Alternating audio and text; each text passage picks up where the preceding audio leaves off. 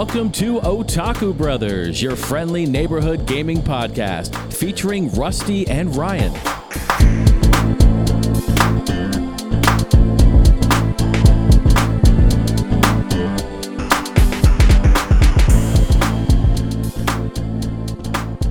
Hello, everyone, and welcome to episode 110 of Otaku Brothers.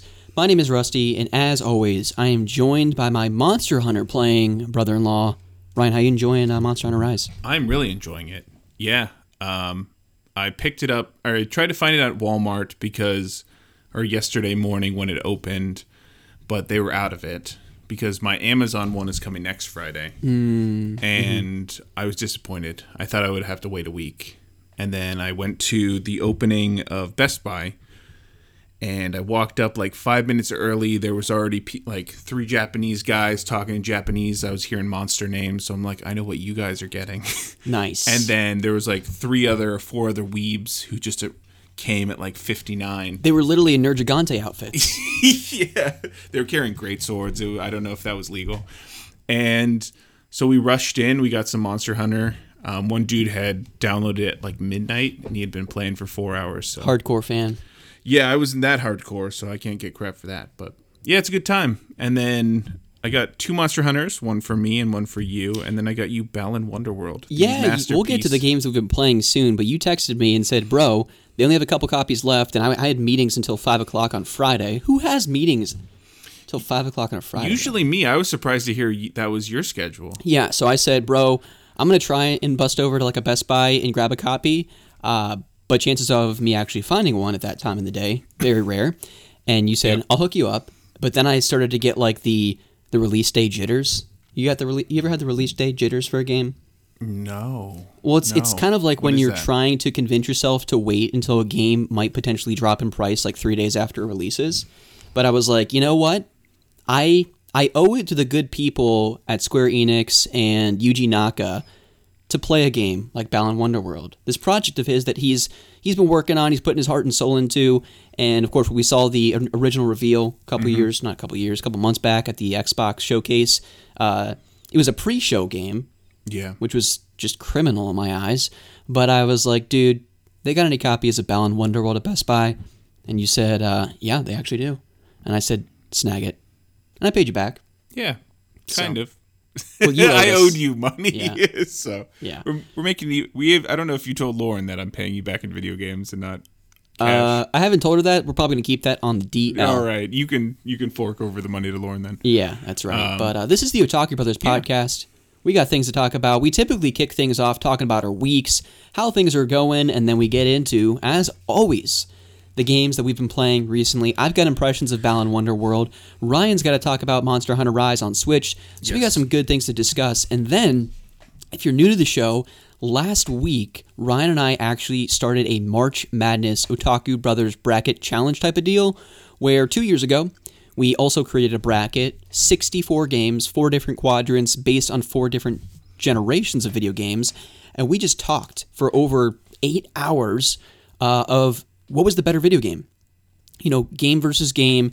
And uh, over the course of two episodes, we talked through it all. Well, we're doing it again this year, but this time we're doing characters from four distinct companies. So 64 characters are battling it out, Super Smash Brothers style. They're fighting to the death. And we got through one quadrant of the bracket last week, all 16 PlayStation characters. And this week, we are actually going to talk through the Xbox characters and the Nintendo characters. And then next week, we will wrap it up with the Square, Square Enix characters, and we'll also figure out who's going to win in the final four and who's going to win in the final two to take home that Platinum Trophy. Yeah. So it should be It's really fun. time. But uh, Ryan, let's kick things off. How's your week been going?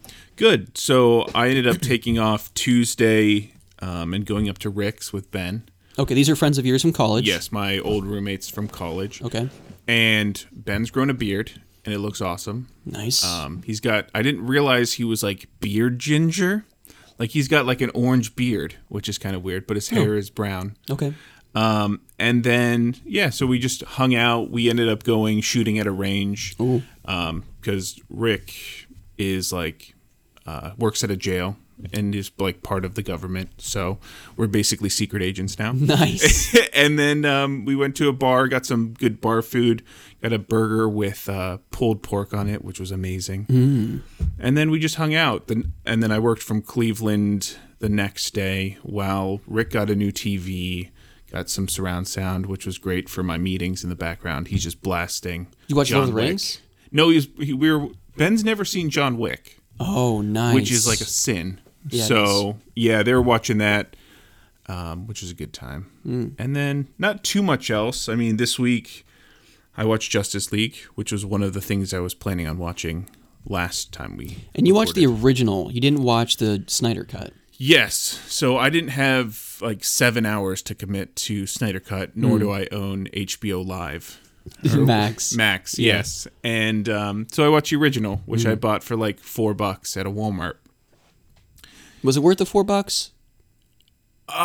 it was an experience. Okay. I feel like they tried to combine all the plot lines of like the major Avenger films.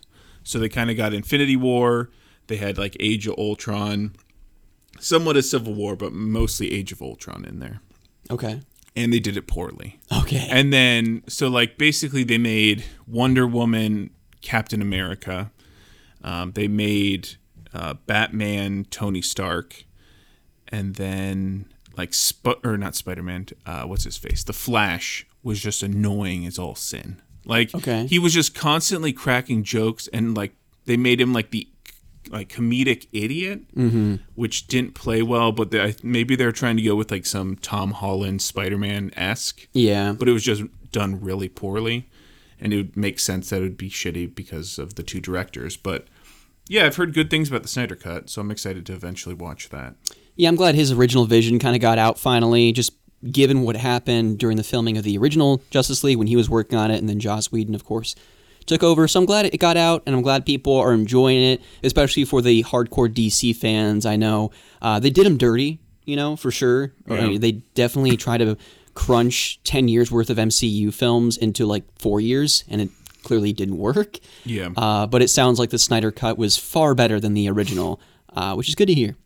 yeah because i think the uh, justice league the original they it was before like aquaman and the other movies had come out so they kind of pulled a rise of skywalker where they had really quick clips in the beginning trying to do backstories for everyone That's always going to work well. and yeah, it was just it, cinematic genius. Mm, like mm-hmm. you have like one scene with Wonder Woman saving some people. You have Aquaman talking to like being a fish, and like Batman doing his grumbly voice and like punching a a bug.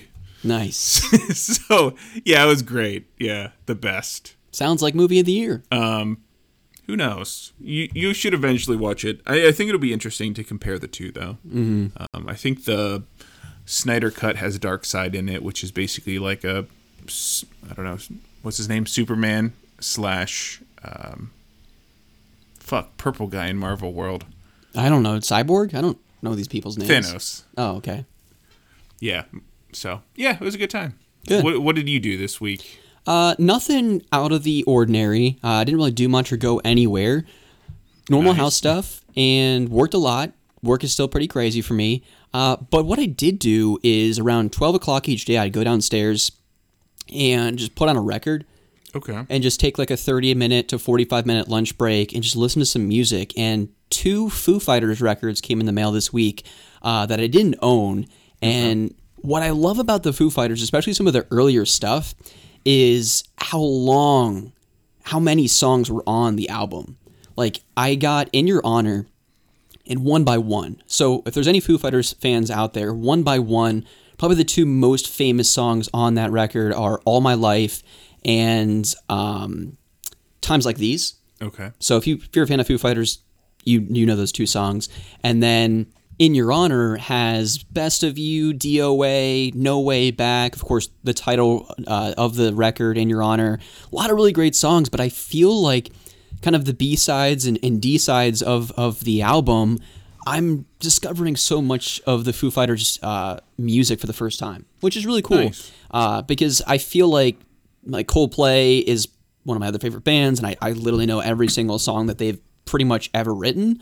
Um, and certainly their earlier stuff I've listened top to bottom umpteen times. But the Foo Fighters, I feel like outside of their earlier hits like The Pretender and Everlong and Monkey Wrench and things like that, I'm not really familiar with with the other songs on the records. So it's been fun to kind of rediscover that for the first time, and and certainly a nice change of pace. You know, getting away from the computer, getting away from the game room, going downstairs, listening to some music, letting Scoob outside, and uh, getting some vitamin D. My gosh, it's been so nice here in Ohio, getting some warmer weather, feeling the nice breeze, and just going on some walks. Yeah. So have you walked the dog yet?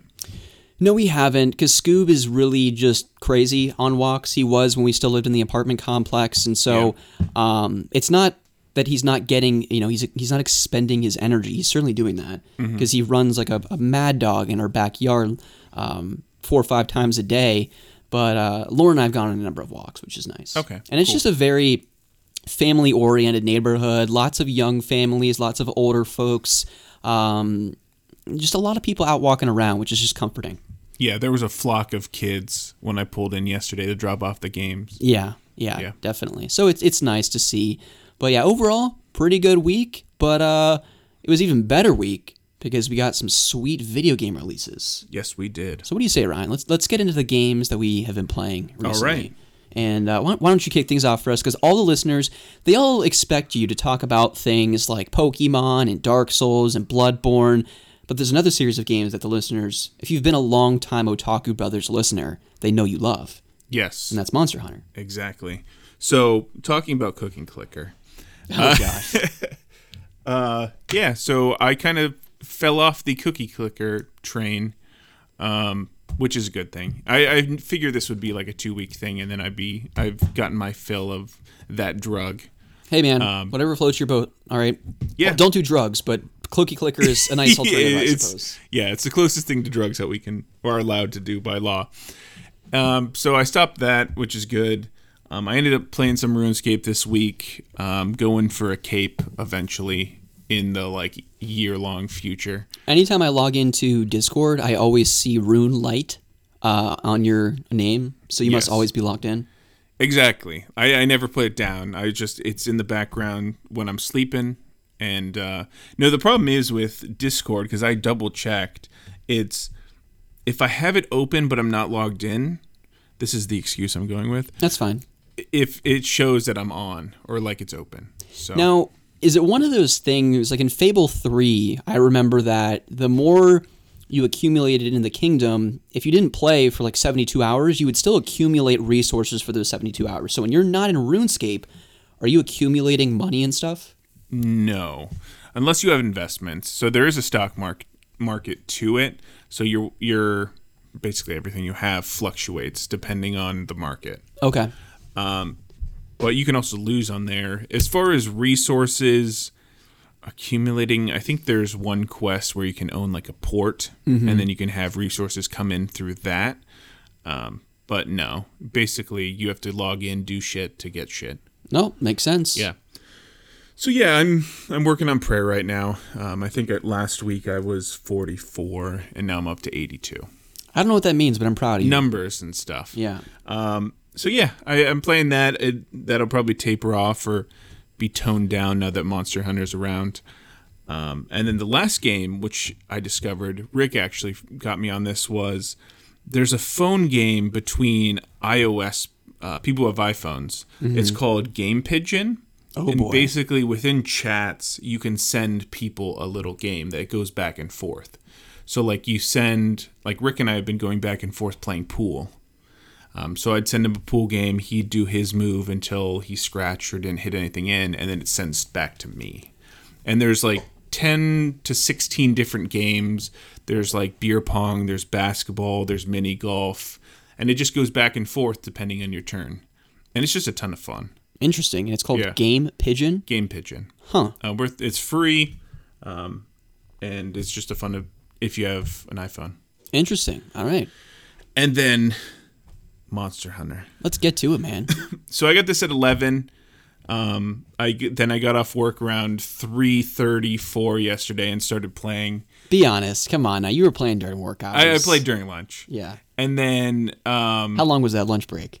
it was like a half an hour. I'll tell the good people you were playing for well, like I, I have two breaks technically, so it was like an hour. But yeah, so I I played it yesterday a good amount.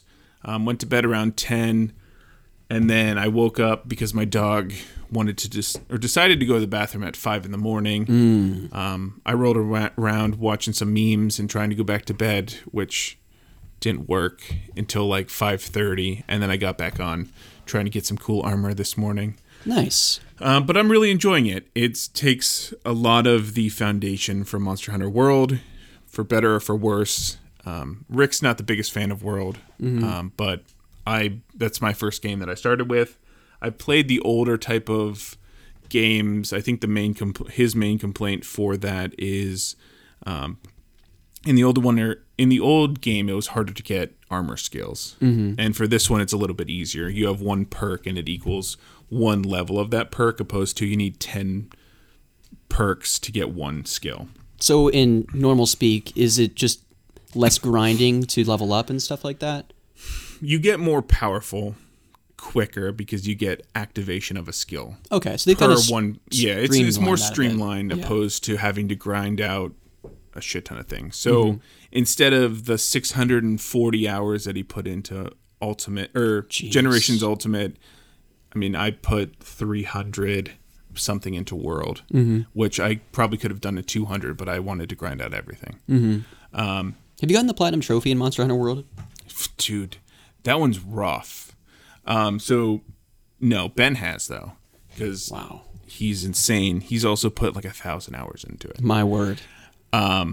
but to do that the the shitty part about the trophies the thing that kind of keeps me from it you can go around and collect like endemic life which isn't the hard part but for each monster there's a gold crown for the largest and the smallest so when you go into a hunt it's randomly generated the size of the monster so maybe you have to kill 40 of a specific monster 40 to say like 100 or 200 and depending on how you do it you can jump into the quest and then jump out if you don't think it's large or small but it's crown farming Just a stuff. crazy amount yeah it's a ton grinding. of grind um, so i will never do that No. probably uh, it, it'd strip the fun away Okay, so back to Monster so Hunter Rise. back to rise um, very similar to world.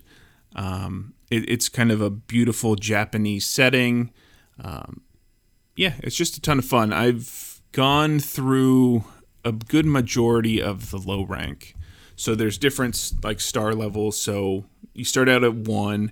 There's like four or five quests for that one star quests and then you go up to two star quests which is just increasing of the difficulty mm-hmm. and i just got to four star quests Okay, so for the Monster Hunter games, for the people that don't know out there, is there a story for these games, or is it really just moving up in the star rank quests? Yeah, so what I'm doing now, I haven't played online at all to mm-hmm. grind at anything. I'm doing the village quest, which is kind of the main story progression.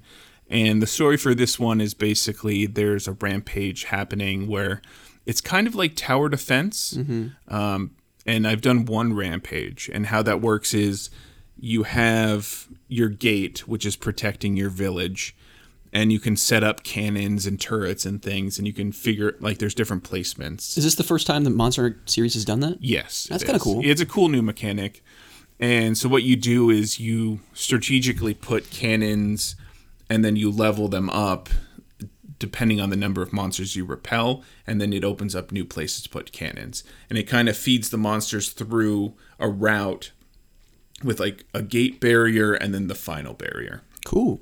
So Cool. it's a cool new mechanic.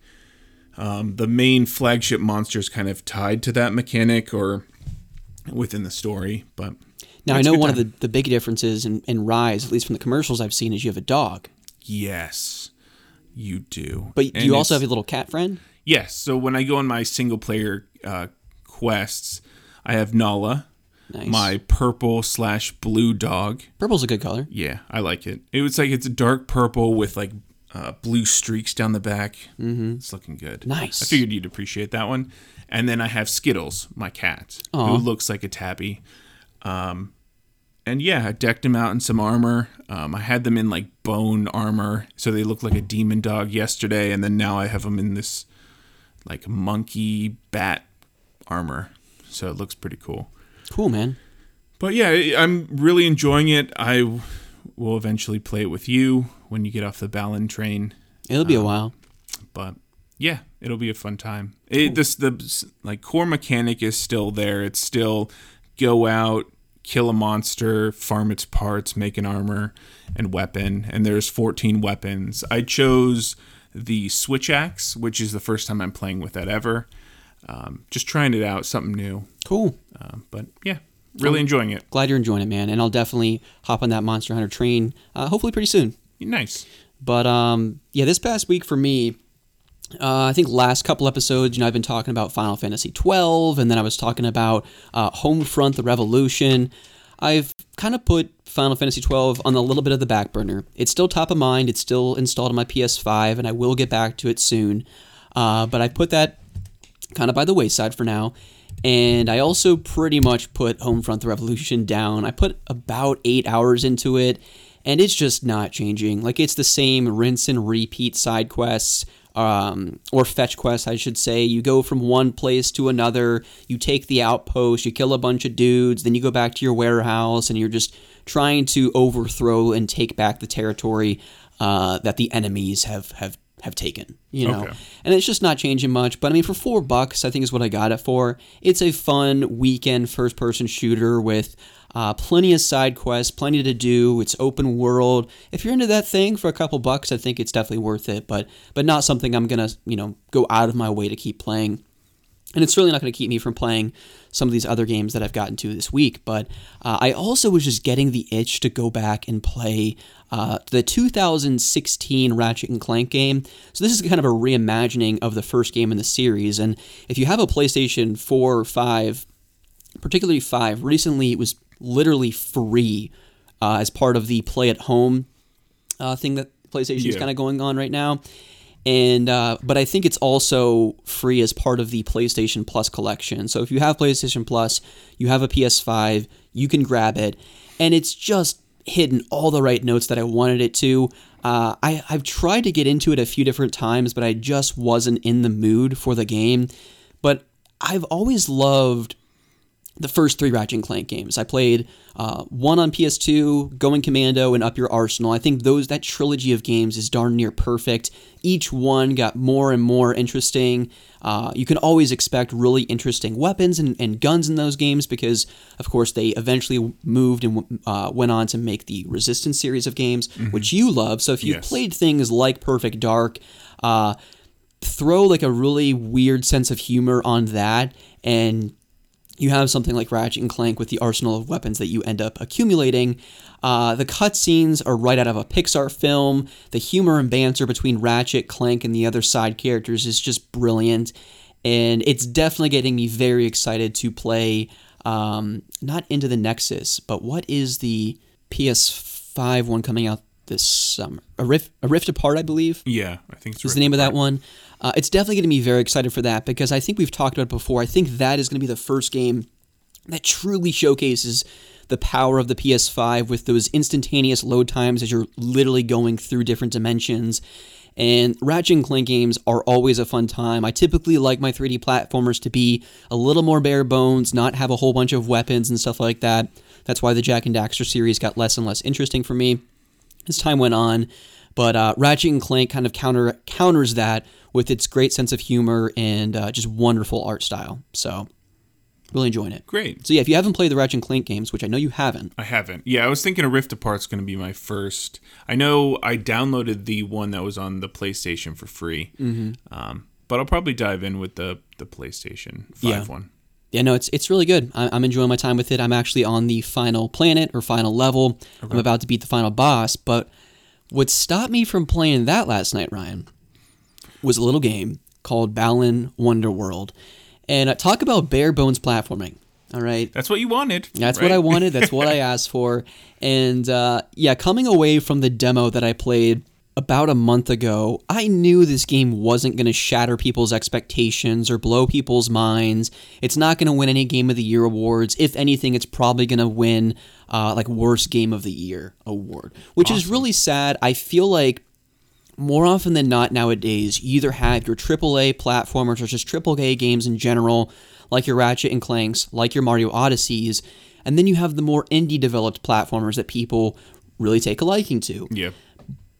But in this generation, PS5, Series X, Switch, there's not really room for in the middle anymore. You know, back on the PS2, Xbox, and GameCube, there was room for these kind of like hidden gem type platformers like Kya and the Dark Legacy or uh, certainly Poi nowadays, but Ty the Tasmanian Tiger. There was that in between uh, of indie, and then you had a Ty Tasmanian Tiger, and then you had a Super Mario Sunshine. Yeah. But nowadays, it's either the AAA or the indie. Anything in between is made out to be a meme. And that's what Balan Wonderworld has clearly become. Everyone on the internet is up in arms. Everyone, kind of the cool thing to do is make fun of it and not give it a chance. Uh, because every sing and I would say partly for good reason. You know, this is a game where literally every button on the controller does the exact same thing, which is jump.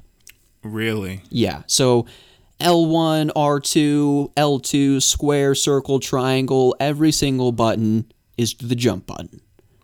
That's. I, I feel like you're joking, but you, you sound pretty serious. I'm very serious, you know, and so there's certainly a level of polish that I think isn't there. Uh, when I say bare bones, I really mean it. This is a bare bones 3D platformer, but that's kind of exactly what I wanted. I think this game could have used quite a bit more time in development to just the the running mechanic, the jumping, um, just the way that the movements of the characters, I think could have used a bit more time in the oven, if I'm being honest. but I, I think Square Enix, Yuji Naka, uh, the Balan Company, which is the subsidiary of Square Enix that developed this game, I think they were just ready to release it, and I don't think they were had any desire to to build upon it in any significant way. Yeah, they didn't really feel like making a good game. This was Yuji Naka's vis- vision, and I mean, if you've played the original Nights into Dreams on the Saturn or Nights Journey of Dreams on the Wii, this feels very much like that. So if you've enjoyed those types of games, I think you're going to feel at home here. Graphically, and again, I can only speak to the PlayStation 5 version, it's super colorful, very vibrant, very charming.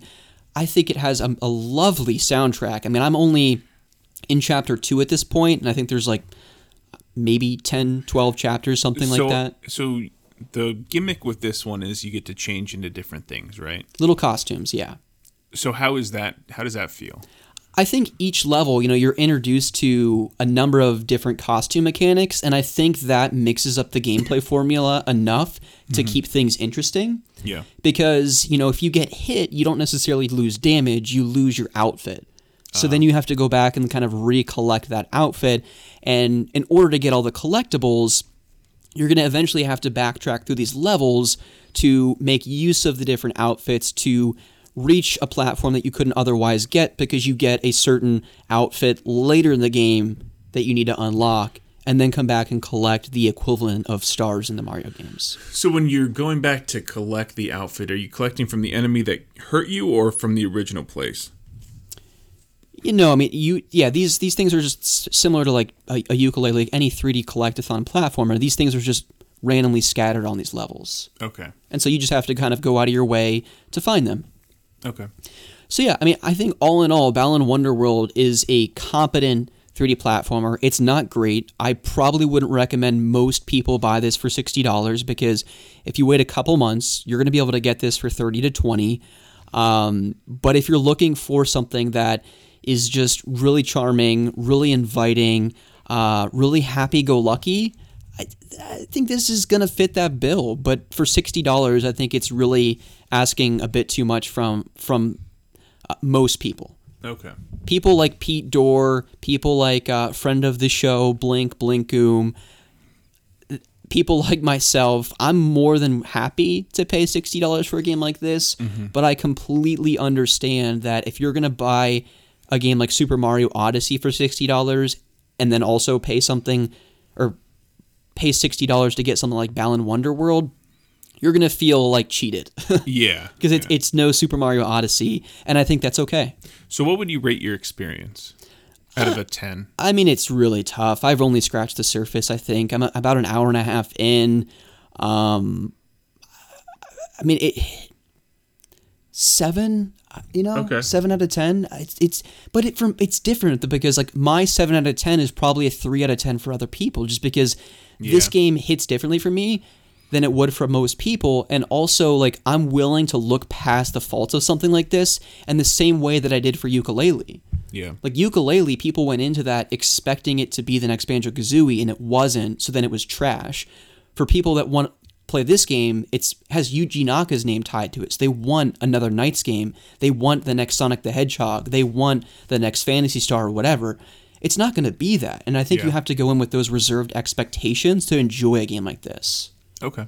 That's fair. So, uh, and I am. I'm really enjoying my time. I honestly can't wait to. Uh, I don't want to say I can't wait to wrap this recording, but I am looking forward to uh, to getting back to playing that game later tonight. So, Good. That's all that matters. yeah, and I'm sure I'll report back next week. You know, once I have a chance to explore a bit more of the game, maybe I will say like, no, the first hour and a half is basically you extrapolate that out eight hours. It's it's the same game for all eight hours. Yeah. It doesn't change much. You just have a different uh, suit on. But uh, for me right now, it's hitting all the right notes. Sixty dollars, uh, well spent for me, Good. and uh, no regrets. Awesome.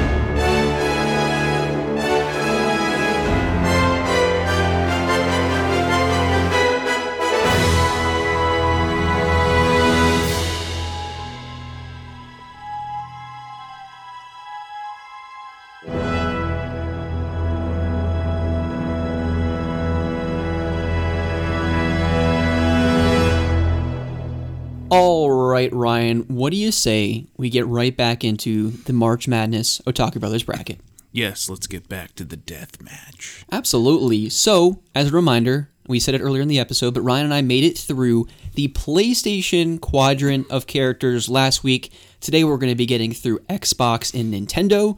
And then next week, we will be finishing off the entire bracket with the Square, Square Enix characters, the final four, the final two, and then we'll find who's taken home the Platinum Trophy between uh, Ryan and myself.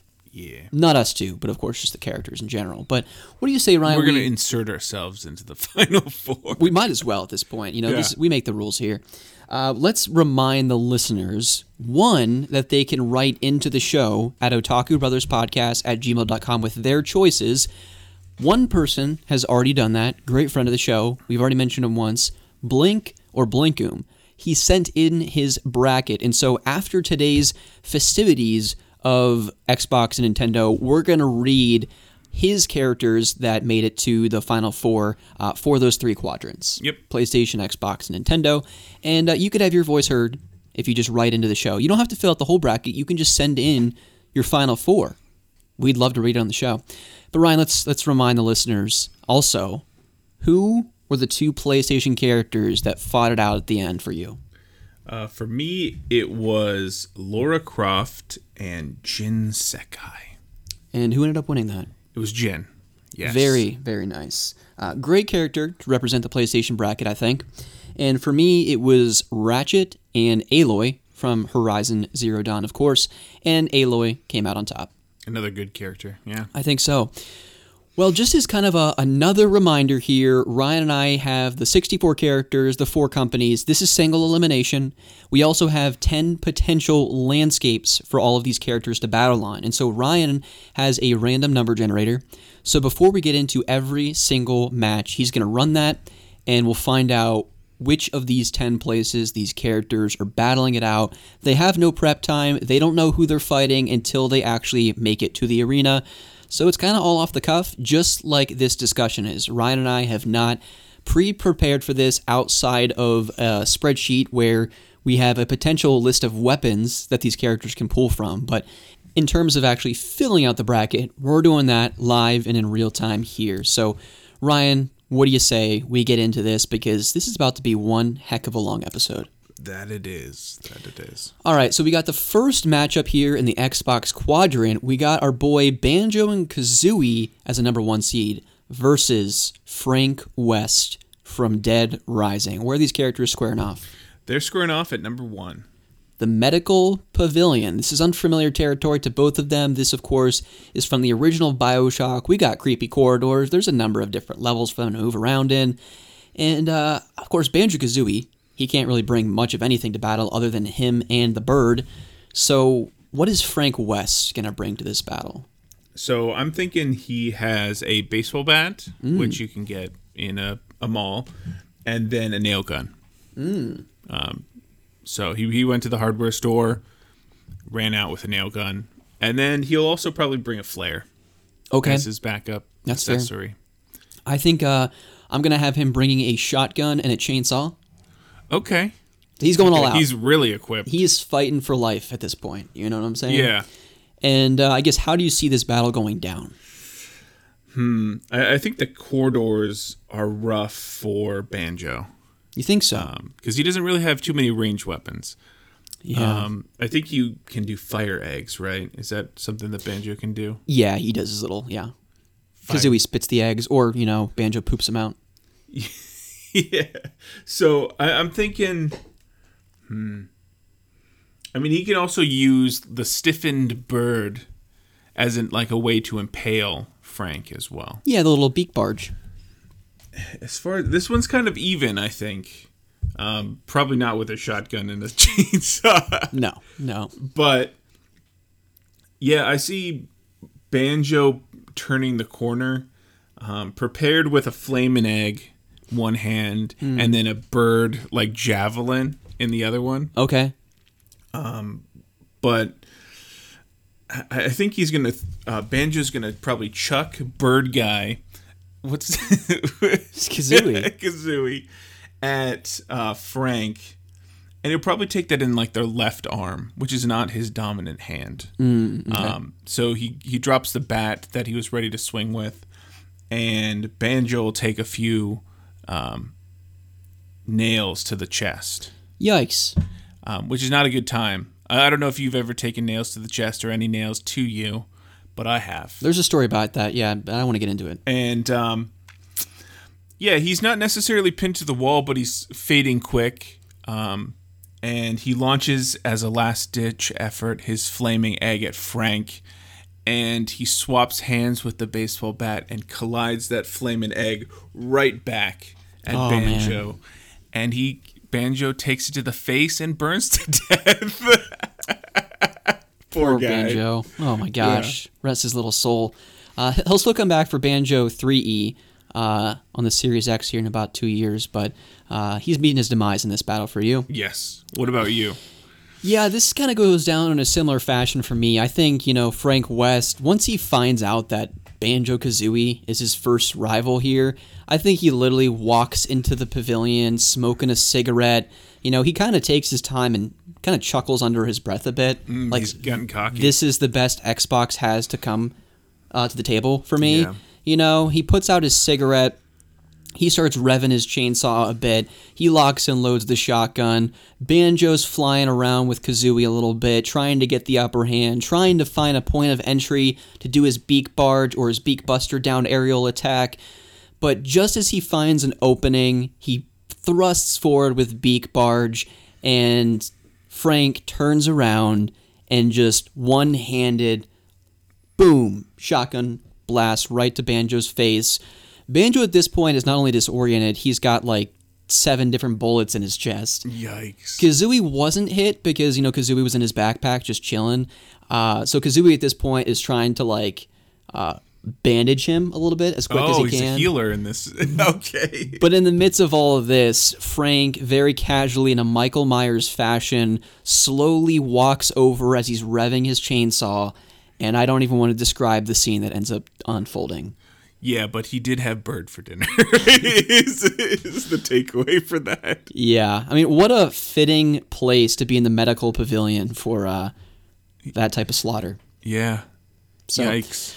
Banjo didn't really have a chance there. the bear and the bird, yeah, not the best battle to start things off for him, but uh, yeah, Frank West definitely gets the upper hand, and that's a complete upset. That's a 16 seed taking down a one seed. Very nice. So uh, Frank, as 16, wins that first one. And also another reminder for the listeners, if this is the first time you're tuning in to this bracket challenge, uh, the seeding is also completely random. So I ran a script in Excel and just for all 64 characters, uh, assigned a number, and it was very random. So there was no subject- subjectivity in saying that Frank West was 16 and Banjo was 1, even if people would be led to believe, based on uh, my history of game playing, that I would put Banjo as a 1 seed. Yeah. So. I, I think you're very biased. Maybe a little bit. one. Maybe a little bit. So this next one, this is actually going to be a pretty interesting fight, I think. We've got Sam Fisher from Splinter Cell at 8, Yes. and we have Marcus Phoenix, the lead protagonist in Gears of War, as a 9 seed. Uh, where are they fighting? Number six.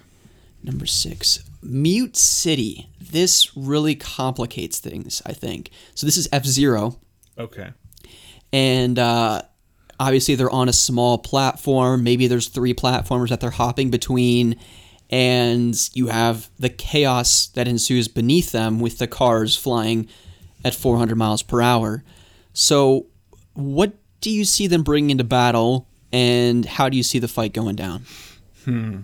Well, for Sam, I don't really think the stealth matters here. That was his main advantage. Yeah, I agree. Marcus is more of a tank, um, and Sam was kind of the ninja esque character. Um, so his sonar goggles, really, most of his hand to hand combat don't really matter. Um, I, I think his accessories would probably be tiger claws. Oh, I didn't know he had those. Yeah, he uh, he became a cat overnight before he uh, he started Splinter Cell. Oh, interesting. So the yeah, backstory you never knew. yeah, the uh, it's in the prequels that never got released.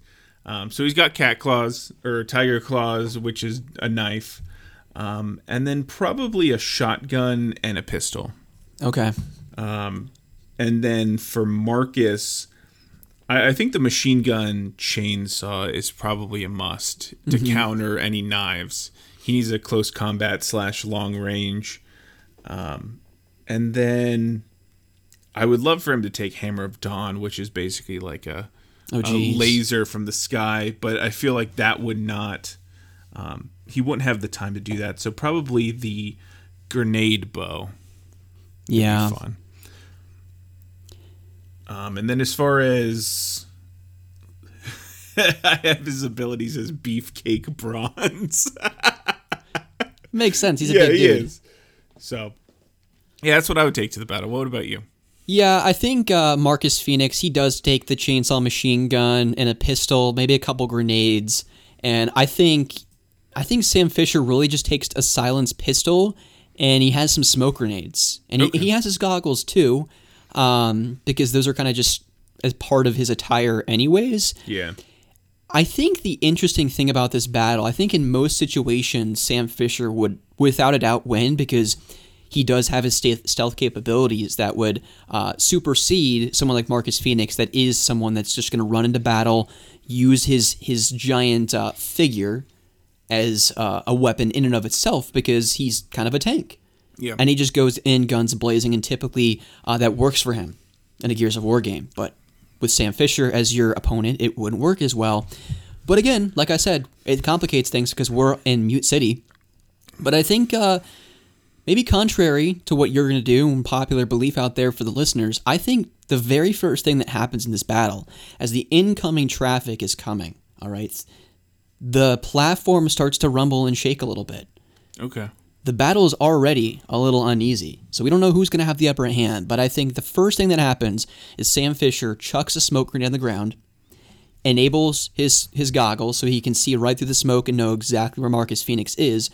Marcus has no idea what's going on because he's not used to smoke grenades. Yeah. He's only used to flash or uh, big bang grenades. The, one- yeah, that's their official name. The Big Bang grenades. the big bang grenades in, in uh, Gears of War. So he doesn't know what's going on, and I think he gets two bullets right to the face from Sam Fisher's uh, silenced pistol. Okay. And I think Marcus Phoenix literally just falls to his death, kind of like similar to a Lion King s- scene when Mufasa falls to his death in the uh, the stampede of the wildebeest. Yeah. And I think Yikes. Marcus Phoenix just gets trampled by uh, The like incoming traffic. incoming traffic after he took two bullets to the face. Wow. And Sam Fisher comes out on top, okay. and the crowd goes wild. Yeah, or the cars they honk their horns. um, so what I see happening is, I feel like squaring off with guns is kind of rough. So I see at the start of the match, Marcus is going to shoot his um, grenade bow at the incoming traffic, right, killing one of the cars that slows down into the battlefield. Mm-hmm. And Marcus in the game, I mean, Gears of War is all about that cover. So he hops behind the cover. Um, so he has some shield against the stealthiness of uh, Sam. Sam. Um, as far as Sam, he is going to utilize that cover as well. I mean, he's a Navy SEAL, so he's good in close combat. Um, so as he's approaching to um, get an angle around this dead vehicle, because I mean, I don't know about uh, F Zero cars, but I'm assuming they've got more futuristic metal that he can't shoot through like normal cars. Probably. Um, So he's making a, his way around downtown, and uh, Walking As fast. making my way downtown, and um, I don't know. Marcus is just trying to fire some grenades to disorient the Big Bang kind of grenades. the the biggest bang Oh, kind of grenades. Yeah. Um, on the end of a stick in the form of an arrow. so um, he disorients Sam. Doesn't get him directly because he is over the shoulder shooting at him. Um, but Sam is kind of disoriented.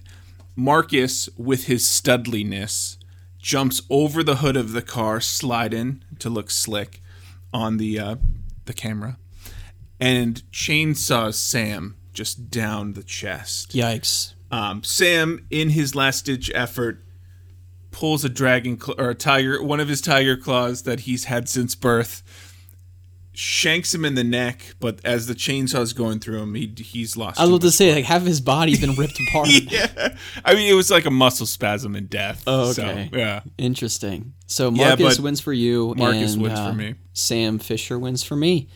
yeah, it was a good tactic. That's in. that's a great example though of how significant the landscape plays and has an influence into the battle. Yeah. Because I think anywhere else, like certainly like a medical pavilion situation, Sam Fisher is hiding in the rafters yeah. and waiting for a takedown of Marcus Phoenix.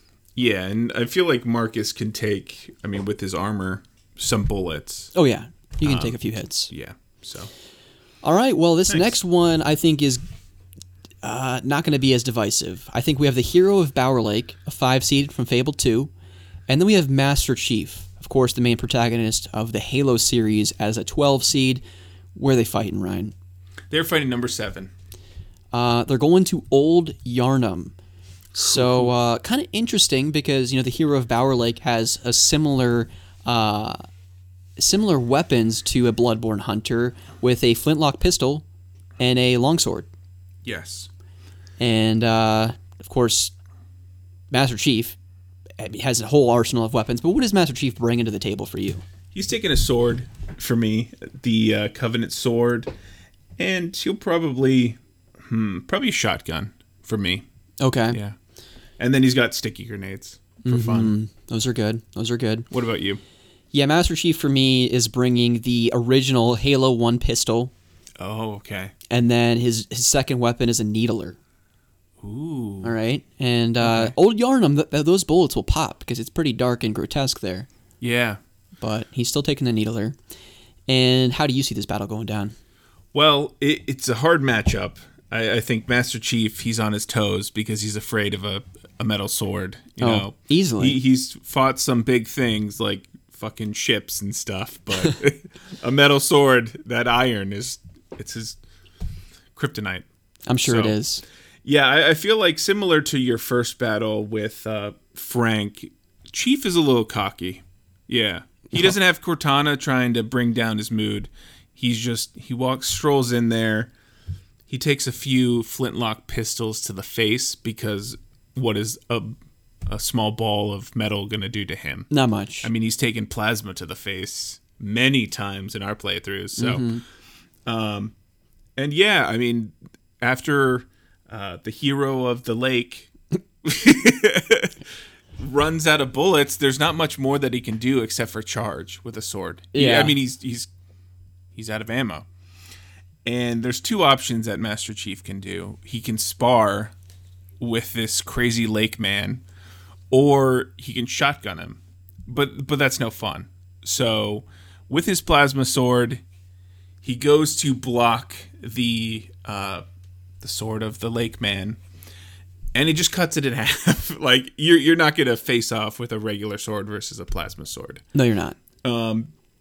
And what uh, Master Chief is going to do, he's going to pick up Lake Man by his skull with his uh, strong hands, his masculine hands, put him against the wall, and shove the sword through his waist, pinning him to the wall.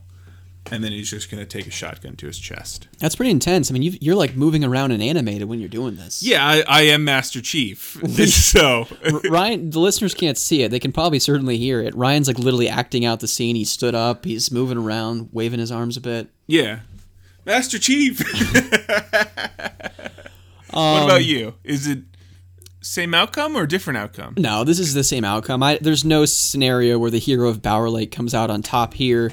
I think the Master Chief, you know, the moment he sees him, the hero of Bower Lake thinks he's the big bad, and he he, he shoots him a few times with his little flintlock pistol, and the bullets literally just bounce off of Yeah. Master Chief. They do nothing to to to pierce his Spartan armor, and Master Chief just locks and loads the needler, shoots about three dozen needles right at the hero of Bower Lake. He's completely pierced with every single one of them, and then just spontaneously combusts with needles. And then as Master Chief walks off, not looking at the explosion. Well, then Master Chief, you know, he pulls like a, a Luke Skywalker as he astral projects himself in Last Jedi, and he kind of like brushes off his shoulders a little bit. Like, come on. Uh, yeah, I really loved in Halo 4 where you could astral project. so Yeah. hopefully they bring that to Infinity or Infinite. I hope not. Um, but yeah, so Master Chief definitely wins that without a doubt. There's no question. Um, making my note here, Master Chief. What an upset too. You know, a 12 Yeah. seed taking down a five seed. But Ryan, I think we uh we might want to consider shortening the length of these battle descriptions because we've done three, and we've already talked for 20 minutes. And if we map that out, I think we're looking at like a four and a half hour episode. And I'm just not sure the listeners uh, care to listen to us D and D this bracket for that long. Yeah, I think that's pretty reasonable.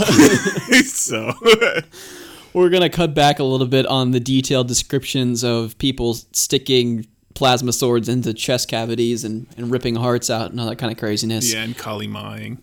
What's that? Indiana Jones, Kali Ma, he like rips out his heart and it's beating. Oh, yeah. God, have you seen Indiana Jones? Never.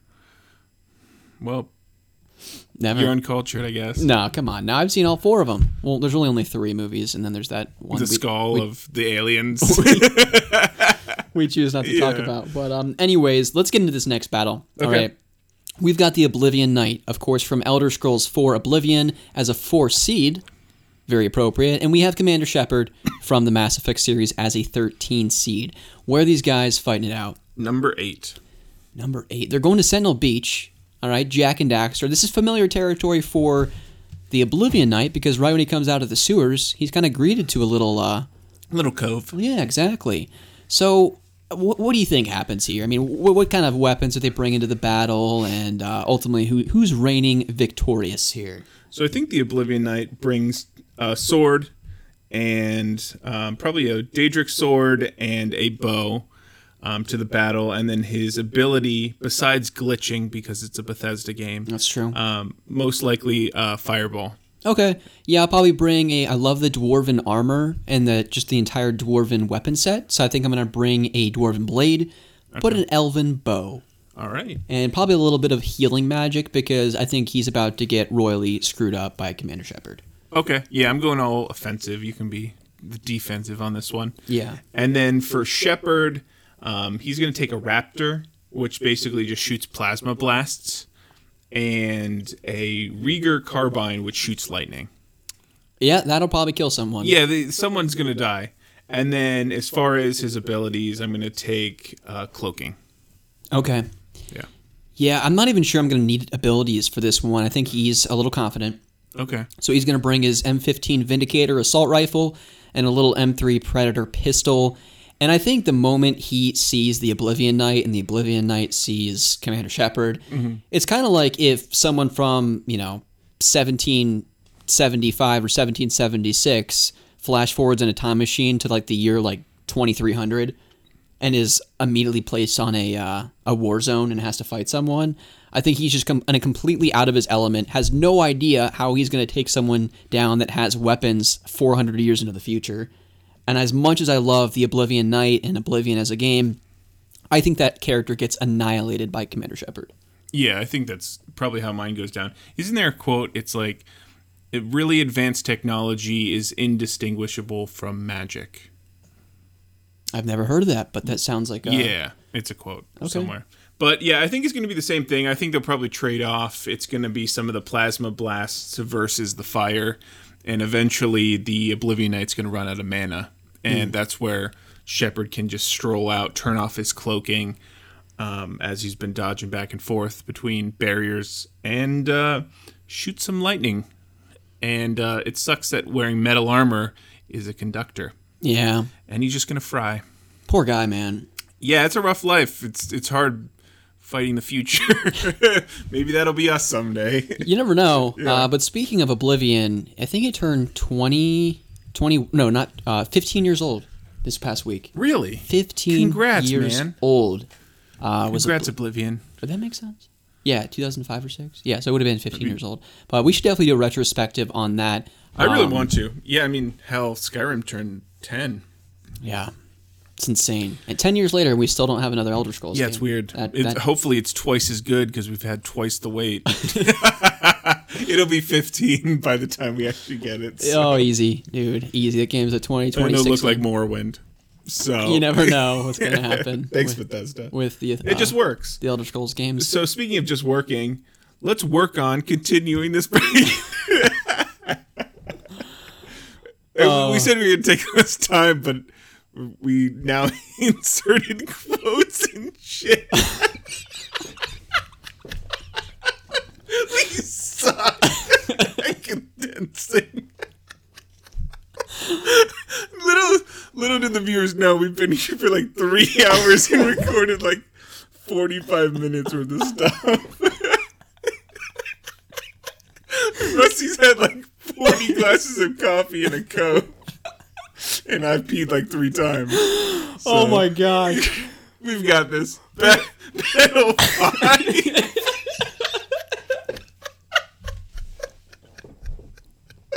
We're having like a meltdown.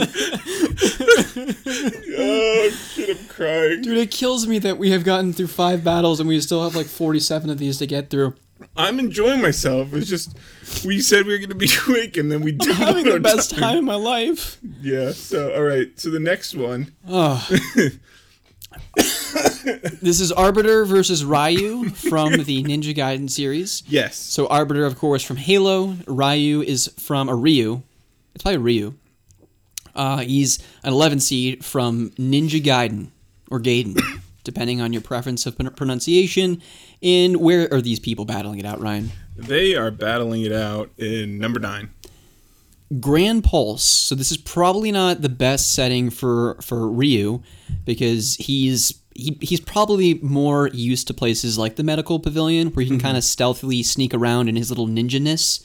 Yes. Um, but Arbiter, I think this is pretty okay territory for him, and I think for Uh, he's you know he's going to bring the arsenal of Halo weapons that you would kind of expect. He's going to have a plasma sword and a plasma pistol, and Ryu is going to have his his ninja stars and his shurikens. Are shurikens just ninja stars? yes. Okay, They are. so he's bring, he's bringing both of them. all the variations. He's also bringing his katana, and I think this is actually just a crazy ass sword fight. Because there's no hiding on Gran Pulse. This is, of course, the battlefield from Final Fantasy 13. But but I think the thing that Arbiter wouldn't see coming is Ryu has ultimate moves, right? You you have the bu- right button in uh, inputs, and you have ultimate moves. Ultimate moves? Yeah, Like just charged combo stuff? Or what are you talking yeah. I mean, like one of his ultimate moves was summon an ice tornado and summon a black hole. So I, I think they'll duel it out, and then like he does his like Naruto no Jinsu stuff as he does, and he summons a black hole that absorbs the orbiter, arbiter. Orbit of the universe. Yeah. Like, Um, so yeah, I, think the arbiter goes down to this one, to the craziness that is Ryu. Ryu. Re- yes, him, that guy, We're just going to call him the Ninja Gaiden. Ninja Gaiden. Yeah, All right. uh, I, I also have the Ninja Gaiden winning this one pretty handedly. I uh, I just think he's way too quick and swift with his movements. He's a far better swordsman, and I wasn't even aware that he could summon the power of God to defeat his enemies. God and animes on his side. So I think he absolutely wins, and I think definitely the open battlefield of Gran Pulse plays to um to his advantage as well, just because Arbiter is probably used to the quarter type shooting, you know, hiding behind a bunch of crates and things like that, and uh, so yeah, I think Ryu takes him down. Yeah, so Master Chief might be uh, pissed that if he, they end up making it far enough Yeah, that Ryu killed his friend. I think so. Yeah, we'll have, we'll have to see. Uh, this next one we have Riddick, uh, of course, Vin Diesel from the Chronicles of Riddick movie series, but also uh, the two games on the Xbox. He's a three seed. Yeah, I think introducing Vin Diesel to any matchup, it's just he he's going to succeed. Well, yeah, he's going to get his Dodge Charger and he's just going to run the person over. You take it at half a mile at a minute, or what, whatever that quote is. what is it? You take a half mile at a time, or something like that. He lives his life a quarter mile at a time. I live my life a quarter mile a minute. What did you just say? something like that. Yeah. Oh my gosh, it's Fast all about it's all about family here. and then um, he's facing off. Riddick's gonna face off against Conker. Mm-hmm. Yeah, from Conker's Pocket Tales, Conker's Bad Fur Day, He's a little squirrel dude. Live and Reloaded. He's a 14 seed. Yes. I don't think Conker has a chance in hell here. I mean, Riddick's going to bring his Ulak blades and just eat him for lunch. I could see that. Um, Conker. I mean, he has a flamethrower, which is scary. Um, and they're also facing off at number one. Oh, the medical pavilion. See, this is Riddick's home turf, though. Yeah, I, I I think I don't know. Conker doesn't seem that strong, being a little squirrel dude.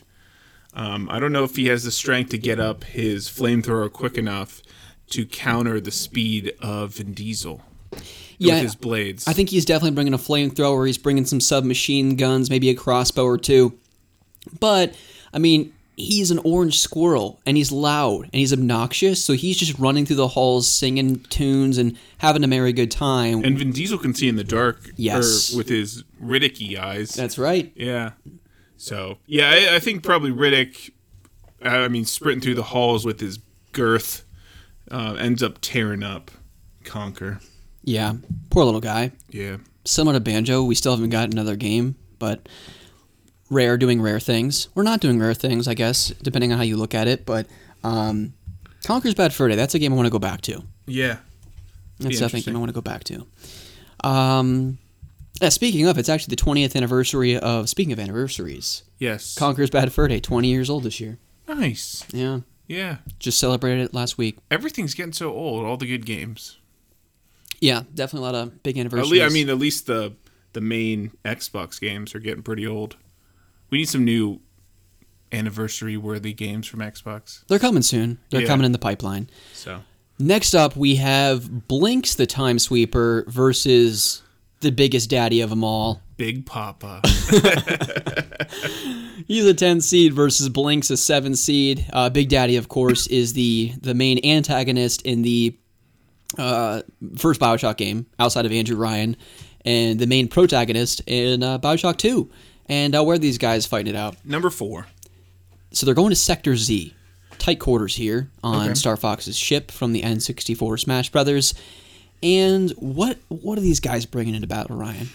Well, uh, Blinx doesn't really have much. He has a vacuum cleaner, which he's able to suck in things and stuff, and he has the ability to control time. Yes, so sweepers are the weapons used by the time sweepers. They resemble portable vacuum cleaners. And in Blinx, the Time Sweeper game, you can rewind a few seconds to catch an enemy unaware or rebuild a crumbling bridge. Pause the action and take advantage of the frozen time. Knock the level into slow motion. You can do all those things. All the while, Blinx is moving around in real time. So he definitely has an advantage here. So what what is the delay in time? Seconds. Seconds. So like how many seconds do we want to say? Like Like three or four. Okay, so not like ten or fifteen. No, like eight or nine. Okay, sounds good. That's more reasonable. Uh, and then for Big Daddy, Why are we arguing over that? it's important shit. I don't know. You can do a lot in one additional second. You're right, Ryan. You can do quite a bit in uh, one second. You can also do quite a bit more in 24 hours, which is kind of where we find ourselves today. Yeah. One day later, and audio sounds way better. Uh, hopefully, my goodness. So I think uh, the listeners was probably at least noticeable, maybe not significant, uh, but noticeable enough for Ryan and I that there was some echo going on because we sit in the same room. We've tried to have uh, some barriers and things to help counter that, and it wasn't working. Plus, we tried umpteen other solutions, and then we figured, you know, the best way to do this is just Ryan needs to go to his place, and we can hop on a call and just get back to this because uh, we had so much planned yesterday, so much to get through, and we ended up spending like three hours trying to find a solution, and then we were completely demoralized, and we said, "Screw this! Let's just figure it out tomorrow. You can record at your place, and we'll get back to it." Yeah. So now we're here. That we are. So, Ryan, just as kind of a reminder for ourselves, the listeners are caught up to they're up to speed because they listened to this like 15 seconds ago. Yes. But we have Big Daddy, we have Blinx the Time Sweeper. They're on Sector Z, which is the Star Fox map, and Big Daddy can only use his electric plasmids in one hand and his big drill in the other. And then we got Blinx with his assortment of weapons, including a time machine sweeper. I'm not sure if we ever agreed on the number of seconds that he can rewind time, but I think it is it's a few. All right. Yeah. Let, let's not get into Roughly the- nine seconds. Yes. okay, approximately, approximately. Uh, so how, how do you see this this fight going down on this 2D plane? Uh, well, uh, I I think Blinx is ki- Blinx is kind of screwed. Um, I agree. He he's probably going to use the time to or time turning to avoid a few electricity blasts, but eventually he's going to get drilled by Big Daddy, which sounds hot and sounds like a porno, but it also includes death, so Yeah. not family friendly. But yeah, yeah, it's it's going to be a, a pretty quick fight, I think. Well, plus you have the you know Big Daddy with the amount of weight that I mean he probably weighs like two metric tons, you know, and Blinx Yep. is kind of a nimble cat, and so it's going to be really difficult no matter what weapons Blinx has in his arsenal to even move Big Daddy an inch. Yeah. and all uh, Big Daddy has to do is just literally use his drill or electrocute him and then drill him and I mean, Yeah. even if he stops time, what is he going to do? Punch a metal suit? like it's, it's not like Ant Man where you're like condensed or whatever. So you punch and they go flying, but it's yeah, he, he's going to break his arms. his options are limited for sure. I definitely Very have much. Big Daddy uh, walking away with a victory, and I don't even think he gets so much as a scratch on him. Yeah, I I don't. Yeah, maybe some blood, but that's about it.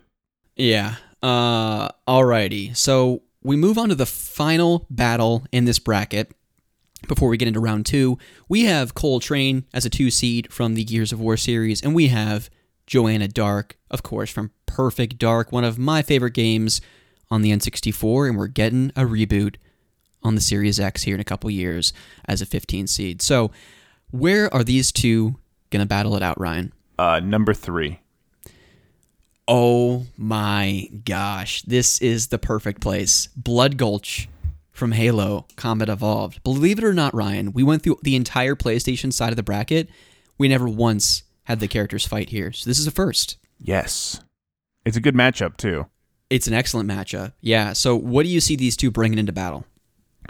Well, I see Joanna Dark bringing in the Farsight um, because that's going to come in clutch, and then I, I don't see Cole Train going for the laptop gun, so probably the Phoenix pistols.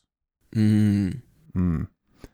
And for Cole Train, I, I don't know. I think Hammer of Dawn actually works well here, where it didn't for the Marcus fight. And yeah, then that's a good point. probably the machine gun chainsaw as a classic. Or oh, oh let's see. Do Hammer and Dawn and Sniper doesn't really make any sense. So probably the machine gun as well. Okay. What about you? Yeah, I'm definitely bringing in the far sight for Joanna, especially in an environment like this. And she's got to bring her dual cyclones. That's an absolute uh, necessity for my girl Joanna. And uh, Cole Train, I think he brings the um, the chainsaw machine gun for sure. And then I think he also brings a couple grenades and a sniper rifle. Okay. And I think for me, I, I just think this is an environment made from the ground up for someone like Joanna Dark and her arsenal of weapons, particularly the Farsight. You know, I think Cole Train finds a nice setup on one end of the battlefield because this is a very extensive map. If you're not familiar with this map from the original Halo, you kind of have two um, opposing bases on either side, and then it's just like a desert terrain between the two. And then you have some mountain and cliff sides that you can kind of Yeah, navigate caves. as well. So I think for that purpose alone, like this is prime territory for Joanna to whip out the far sight. And even if Cole has a, a nice place in the caves or he has a nice place in the base waiting for his opponent to come out and to be seen and to pick her off with his sniper rifle, it doesn't matter. Because the far sight literally has x ray vision, not only can see people through anything, but it can shoot people through anything. And I think she just, you know, couple quick uh, darts of the the Farsight gun and Cole Train is dead in a matter of minutes. Yeah, I think it, I, I see Joanna winning as well. Um, I think they're on opposite sides. Um, two long range weapons didn't make sense for. Um, I have Beefcake Bronze again as Cole Train's ability, but for Cole Train, um, so he had he's kind of stuck with a somewhat medium range machine gun. So I think he's going to use the Hammer of Dawn to try to draw out Joanna Mm. and by blowing up one of the bases, she's going to go into the caving system, and Cole's going to try to close the ground by trying to go into that same cave. Um, but this is where she basically, as he's out in the open with all of his bulk, she can pick him off through the the cave walls um, as nice. she as he's coming to uh, attack her. So, yeah, I see Joanna winning for sure. All right, nice. We are in agreement with that one. Uh, the past couple, I think we've been uh, on the same side of the fence here, but yeah, we got to get back to up at the top here for Xbox round two. I have Frank West again from Dead Rising, yes, and Marcus Phoenix from the Gears of War series, and he's pretty pissed off with the news that his buddy Cole is dead. So he's he's definitely out for revenge, even though Frank West wasn't the one that uh, killed his buddy. Who do you have going on in this fight? I I have the same two, Frank and Marcus. So it, it's really going to depend on the location, and that is number seven. Number seven is Old Yharnam. Hmm. which I feel like this is kind of an appropriate setting for both because you know Frank West is used to being exposed to you know the darker setting of a, a mall because obviously all the power's out, but Yeah. also zombies, which you get a little bit of that feel in Old Yharnam with the Bloodborne stuff, and uh, certainly this is very appropriate setting for someone like Marcus Phoenix. I feel like. Yeah. So what are you having them bring to the table? It, it what is Frank? What's on his shopping list? You know, I think he is because going into the battle again, he doesn't know who he's going to fight, right? Yeah. So he doesn't know that he needs to prepare himself to fight against this big brawn of a dude. Uh, what did you call him? What, what's his his ability? Uh, beefcake bronze. yeah, so he doesn't know he's got to go against Beefcake Bronze, and because of that, he gets a bat Okay. with uh he he kind of drills some nails into it, so it's kind of a modded baseball bat. Okay. Thinking that like, okay, I just fought against Banjo Kazooie. I'm probably gonna have Conker from Conker's Bad Fur Day next. All I really need is just a bat with some nails in it to uh, you know, knock this guy out of the park type of deal. And so he brings that. Maybe he brings some jacks, you know, those, those little toys. Yeah. Yeah, Yeah. he brings some. He brings some of those, thinking I was he never can tri- very good at jacks. yeah, no, me either. But he, he thinks he can kind of trip him up, and then maybe he brings a handgun as well. Okay. And the, you know Marcus Phoenix, he brings in his, his normal arsenal, the machine gun, uh, chainsaw deal, uh, maybe a pistol and some grenades. Okay. Yeah, I, I think Frank will bring jacks for me as well. Okay. Um, so I think they both bring shotguns to the table. These are somewhat close quarters. Um, and then Frank will bring like a pressure cooker with jacks in it. Um, to, and he'll probably fire off just pretending there's some enemies around to lure in Marcus, who has the shotgun. Um, and then he'll probably have pistols as well. Um, so he'll probably he'll lure in Cole, and this is where the agility doesn't really, or not Cole, Marcus. This is where the the agility doesn't really favor Marcus. Um, I think he's going to turn the corner in one of those really tight corridors, and he's just going to explode from the pressure cooker. Damn. Yeah, Marcus It- it was- Phoenix is going to was- explode? yeah, Marcus is because it's enough uh, force to take him out, and um, it, it was a trap set by Frank. Okay. See, I'm kind of taking the opposite approach where, you know, uh, Frank isn't entirely sure who his opponent is yet. He's just kind of been in hiding, thinking that he can lay a trap of jacks. His little friend here, maybe Conker, maybe someone else, maybe Blinx the Time Sweeper is he's gonna pop up. And he lays the jacks, thinking that they're gonna get tripped up, and he's hiding behind in a bush, ready to jump out and attack them with this modded bat with nails. And so, to his surprise and ultimate demise, Marcus Phoenix walks up, steps on the jacks, literally just shatters them with his feet because he has like giant boots or whatever. metal with his girth. Frank jumps out of the uh, the bushes, thinking like, "Okay, I'm ready to go to town on this uh, this little squirrel with a, a modded bat." He sees Marcus Phoenix in the eyes. He's stripped of everything that he is as a man, and Marcus Phoenix just takes the chainsaw machine gun and splits him right in half. Wow. So rip, rip Frank West, rip the Dead He, Rising he series. definitely has a presence just to instill fear in his enemies. That's right. Oh my goodness. Uh, yeah, so you have Frank West moving on. Yes. And I have Marcus Phoenix. Because Marcus, like I said, he's pissed off that, that Cole Train's dead. So um, he was ready to exact revenge on someone, Yeah. whoever that was that got in his way, because he's trying to get back to uh, Joanna.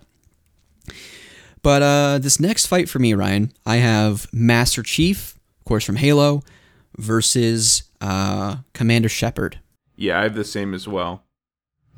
And they will be fighting at number eight. Number eight. So let me hold on a second. Scroll down here. Sentinel Beach. Back to the old Jak and Daxter map. Hmm. So these guys, I think, are pretty much on the same page when it comes to abilities. And I would agree. I, I don't know if Shepard has the same armor or level of armor, but it's definitely I don't think there. he does. Um. So yeah, I, I think they're going to take Sentinel Beach is a pretty wide open area. I see uh, Chief bringing a sniper, and then Mm. probably a battle rifle. Um, Oh, yeah. The sword doesn't really make any. s- It it can make sense, but he has to close the ground.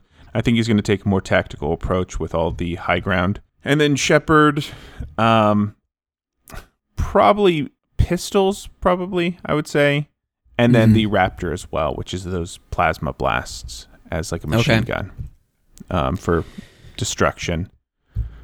What about you? Yeah, I'm- I'm with you. I think Master Chief is de- definitely going to use this environment to his advantage. I think he's going to bring a sniper as well. Uh, maybe a shotgun if he does come in, cl- in tight close quarters with Commander Shepard.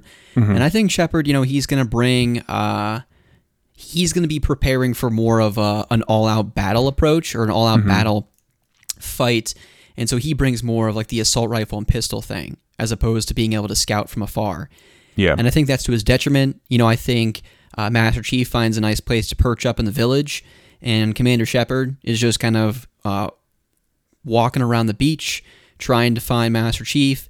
Can't seem to find him, and once Master Chief uh, finds his shot, he takes it. He doesn't miss because he rarely does. And I think uh, Commander Shepard meets his end. yeah. I don't know. Yeah, for I would see a similar outcome for Master Chief pulling ahead from a long distance shot.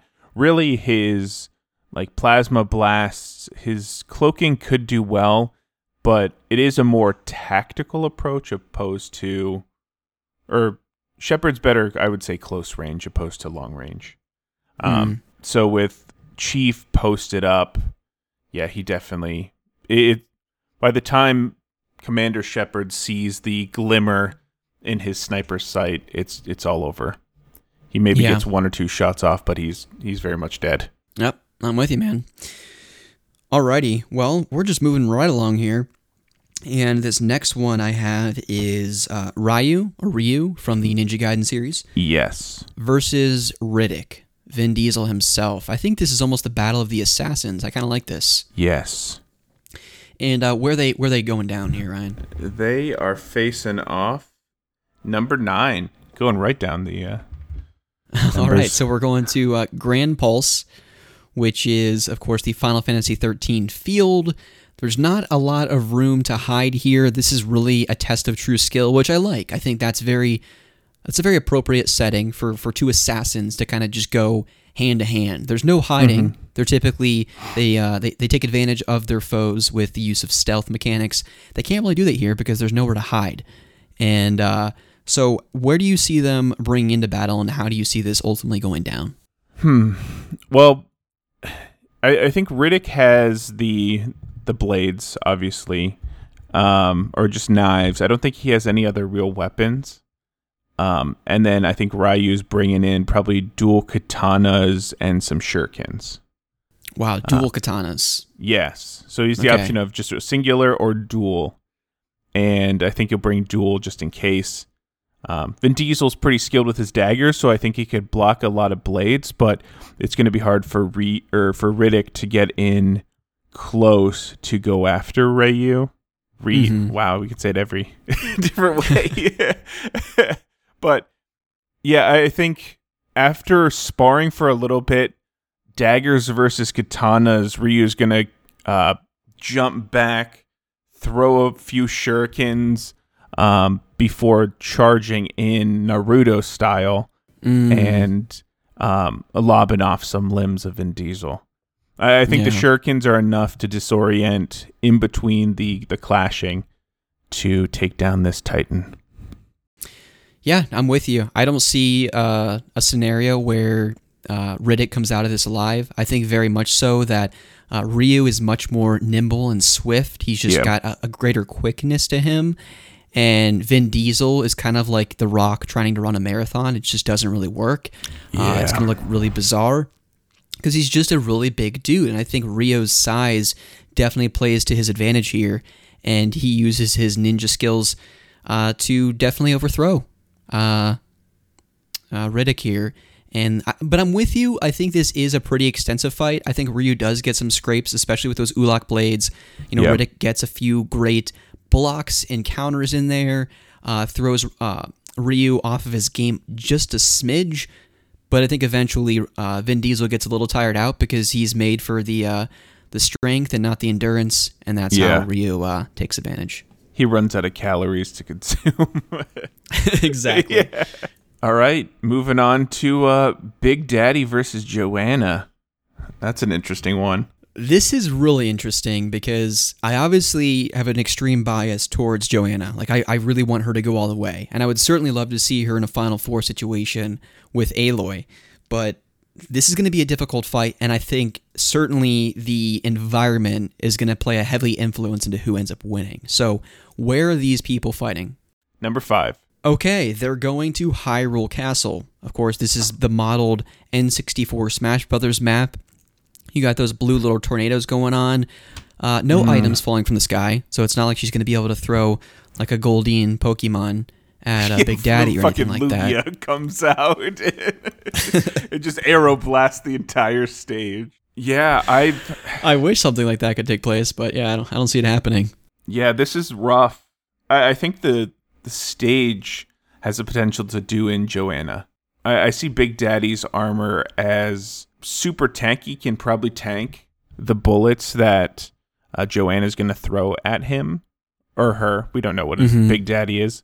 Probably a guy. And um, the electricity is going to be hu- tough to dodge for Joanna.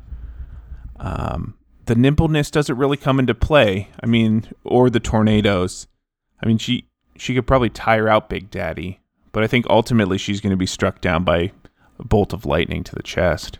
Okay, so you see Joanna uh, losing this battle then? Yeah, I think so. So I I see the opposite taking place because I think the difference between Joanna and Big Daddy is that Joanna has the ability to jump. So there's a few different platforms that she can get up on and avoid in uh, dodge the lightning strikes or the plasmid strikes of Big Daddy because it doesn't have an extreme reach. The plasmids, you know, Okay. it's it's rather short length. So as long as she can kind of get out of the way, I think what she does is she hops onto those three platforms in the center of the level, right? Big Daddy doesn't understand what's going on.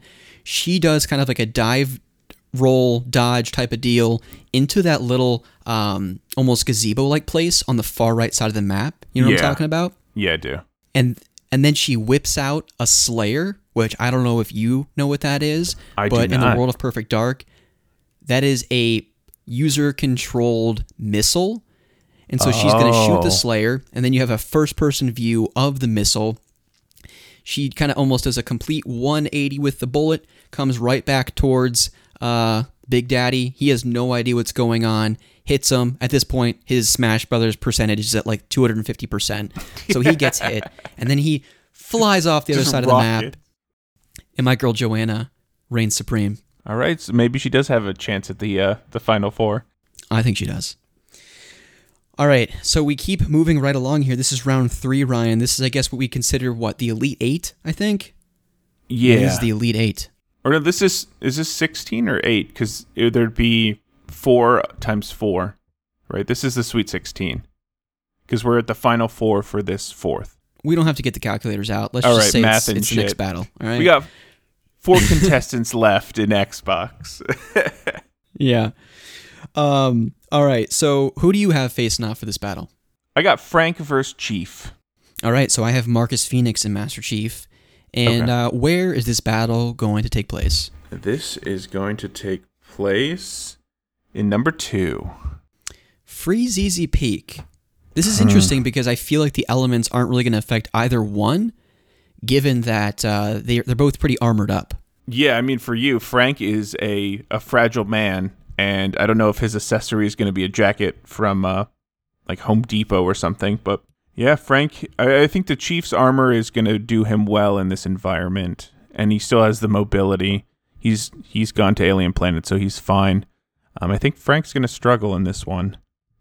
Um, and I, you're not going to be buying a sniper rifle at a in a a mall.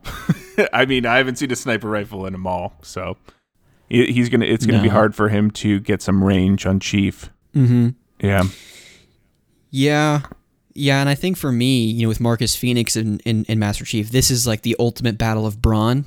yeah, Um, they're both armored up. They both have some pretty powerful weapons, and I think this is a literal. I mean, obviously, each fight is a fight to the death here, but I think both of these guys are on near life support at the end of this battle, just shooting back and forth, grenades back and forth, and I think at the very end, this is a battle of fists and I guess swords. I think you know. Uh, Marcus Phoenix has his chainsaw machine gun, and that's brought up against a plasma sword. And at the end of it all, I think Master Chief nearly, just barely, reigns supreme because he pulls out at the very end of the battle the OG Halo 1 pistol, pops both of Marcus Phoenix kneecaps, and then at the end, drills him with the plasma sword. I, I I really picture a fisticuff looking like two silverback gorillas, like fighting over a mate. Like that's how I picture Marcus versus Master Chief, just like just Pretty beating their much. chests and just colliding. You know? Yeah, if you've seen uh, the Legend of Tarzan, Yeah, um, with Margot exactly. Robbie, couple couple years back, it's kind of like one of those scenes. Yeah, for sure. Yeah. So for Frank versus Chief, I don't think this is much of a fight. I mean, I think the best that Frank can do for range is probably a hunting rifle. Um, and then Chief, he's armored to the gills. He's probably got a bubble shield, so some of those pist- those rifle shunts aren't going to really matter. Um, so he's got a battle rifle and probably the pistol as well, the OG. And uh, Frank's got the hunting rifle. He's got a jacket on, and I don't know. I, I think a baseball bat for close range, but you can't really fight against the the power of the uh, Spartan armor. So Yeah, Yeah. The, the shots from the battle rifle are are probably gonna weaken Frank. He's gonna get shot once or twice from range um, as he's freezing and bleeding out, um, slowly losing his inhibition to go on. Uh, Chief's gonna come by and just snap his neck. No need to get uh, Damn. super crazy. So All right. That's, Yeah, that's Chief moves pretty- on. Well, plus I feel like you know Frank. He's going to be in a place where his fingertips are going to be frozen. His mouth is going to be. It's going to be hard to move. You know, if you're out in the cold for too long, your face just starts freezing up, and your hands almost become numb. And so for him to actually wield a weapon or you know pull a trigger to a gun or swing a baseball bat, it's going to be nearly impossible. But Chief, he's in a a nice hot suit. It's nice and toasty. His buns are getting warm. He's not struggling struggling in the in you the just cold. chill out there and wait for him to freeze. But Yeah. yeah, Chief for for sure. All right, so Master Chief moves on for me as well. And then this next one, this is a, a really interesting battle, I think. We have Ryu and Joanna Dark for me. And I think this is another one where the the environment, the landscape, will be uh, very telling of who ends up winning. So, who do you have fighting, first of all? I have Big D- or Ryu versus Big Daddy, and then Ryu they're versus. Wow. yeah, uh, that's an interesting one, and they're fighting number three back to Blood Gulch. Oh, wow. Ooh. Yeah, Ryu has no doesn't stand a chance here. Yeah, I In, in my eyes, I mean, I think this is another scenario where Joanna brings her Farsight. She has her dual cyclones just in case things get a little tight quarters. But I mean, Ryu has nothing from a distance outside of his shurikens and maybe a bow and arrow. And in a map like Blood Gulch, he's going to be long gone and dead before he even considers locking a bow or throwing a shuriken or even finding Joanna. Because the moment they say go, she's already whipping out the Farsight, finding and scanning the map to see where he's at. And once she sees the heat of his body moving along the map, no matter where he is, she's picking him off. okay. Yeah, I, I saw that going similar. Um, and then for Ryu, for me versus Big Daddy, I mean, if Big Daddy's bringing the drill and some plasmids, and uh, Ryu's got his, he's gonna go single katana this time. Um, but I, I think the big thing that's gonna help him is, I mean, once they close the distance, I mean, Big Daddy is a pretty close range, and Ryu as well. Um, so they'll meet center of the the two bases, um, kind of showdown style. And I think he Ryu can dodge the the electrical blasts from Big Daddy, um, but he's going to be able Mhm. to summon that ice storm, which is going to brittle the armor, making it weak enough to be impaled by Ooh. Ryu. So Okay. where the bullets didn't succeed with Joanna, I think the the brittling from the sheer cold uh, weakens Big Daddy enough to be impaled and killed. I like So, that. That's, yeah. I I think that's a good way for Big Daddy to go out. Yeah, I mean he took down Joanna, which is no small feat, but yeah, the elements in that tank armor is you can't do it. So the final fight for me is going to be Master Chief versus Ryu. That's an interesting one, uh, and it's Master Chief versus Joanna Dark for me. And so, where are these very interesting characters fighting it out for the final Xbox battle? Number six. Mute City. Oh my gosh, Cool. this is gonna be interesting. So, what do you have uh, Master Chief and Ryu bringing to the, the battle here? It's such a close range. Um, I think Chief has to bring a sword, the plasma sword. Ryu's probably going to bring the same, and this one's not good for Ryu. Um, the elemental attacks are not going to do jack shit to Chief. Um, so a firestorm or a tornado, they're not really going to affect. Similar to his battle in Freezeezy Peak. Um, and I think Ryu, as a last ditch effort, is going to go in, um, start chipping away at Chief Spartan armor, but he's not going to make much progress because that stuff's built to last. It's it's Ford tough. Um, they, uh, Ryu's going to take a swing with his blade, or as he's losing energy, and Chief is just going to grab the sword and just crush the blade and break it in half. Grab one of the shards and just plunge it into Ryu's neck. ending the fight. Dang, that is some pretty intense stuff. Yeah. So definitely Chief I think is a fitting way to uh to end out the Xbox bracket for me. Definitely the staple. What about you? Yeah, no, I think it's very fitting that Master Chief comes out on top for Xbox. Um, but that's, of course, not what goes down for me. All right. So, Joanna, she's not going home easy.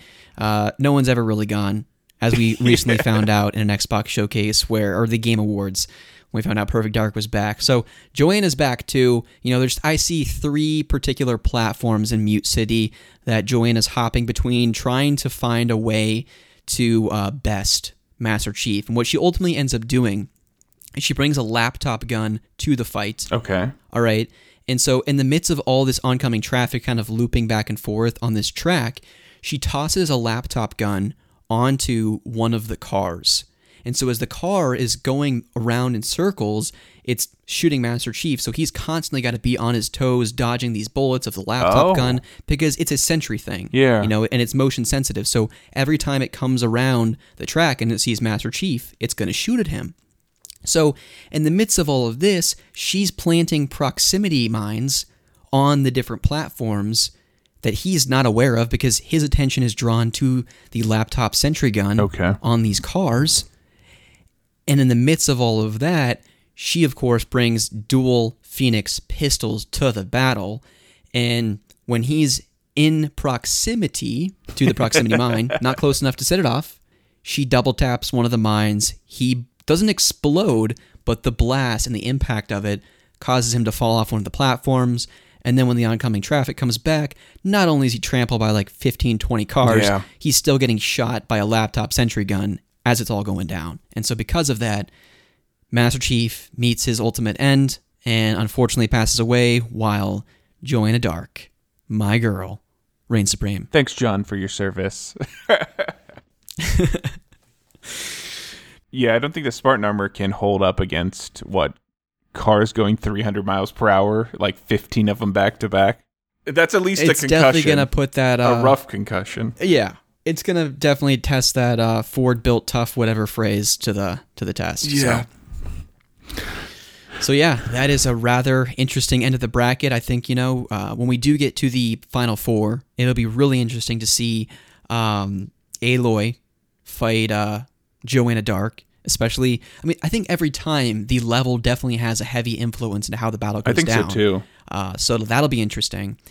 But then uh, it would have been really fascinating though if you had Ryu winning because then you would have had Jin Sakai versus Ryu. Yeah, I mean, Jin Sa- Sakai versus Master Chief could be interesting though. I, I think that that'd be a good battle. Um, I, I think Jin's gonna have to find a way through that Spartan armor, and that's gonna be the main kind of issue. But he he's got more at his disposal. He's got smoke bombs and more elusive ghost weapons, so it, it'll be a good fight. Yep, for sure. I also think Ryan, this might be a pretty decent stopping point, just given how crazy of an episode this has been in terms of the recording setup. Uh, I just want to be careful and make sure that we have all of our bases covered and can get at least one somehow pieced together episode complete. And then when we come back next week, we can make a crazy long day out of talking through the Nintendo side of the bracket, talking through the Square Enix side of it, going through our final four, the final battle, who ends up reigning supreme and taking the platinum trophy home and, you know, walking home with their life.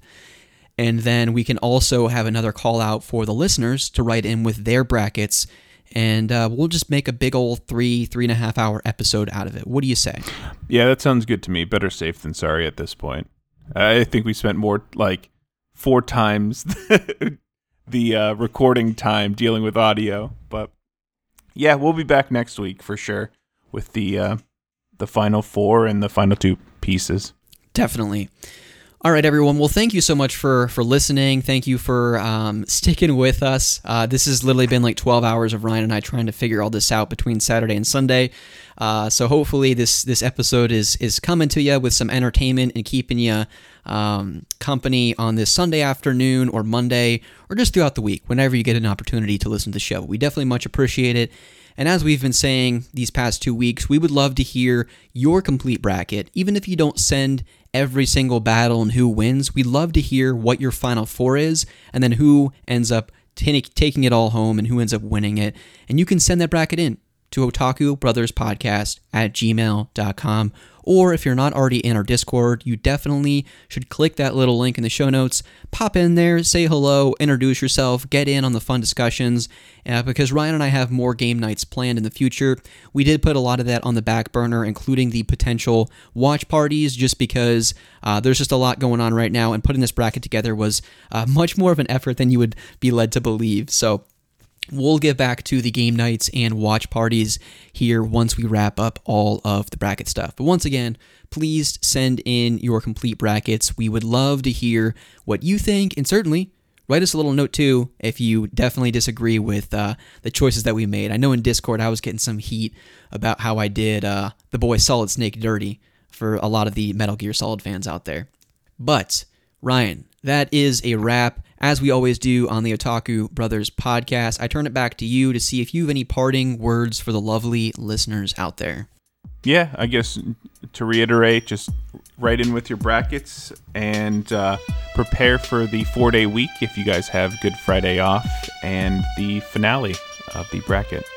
So, yeah, have a good one. All right, everyone.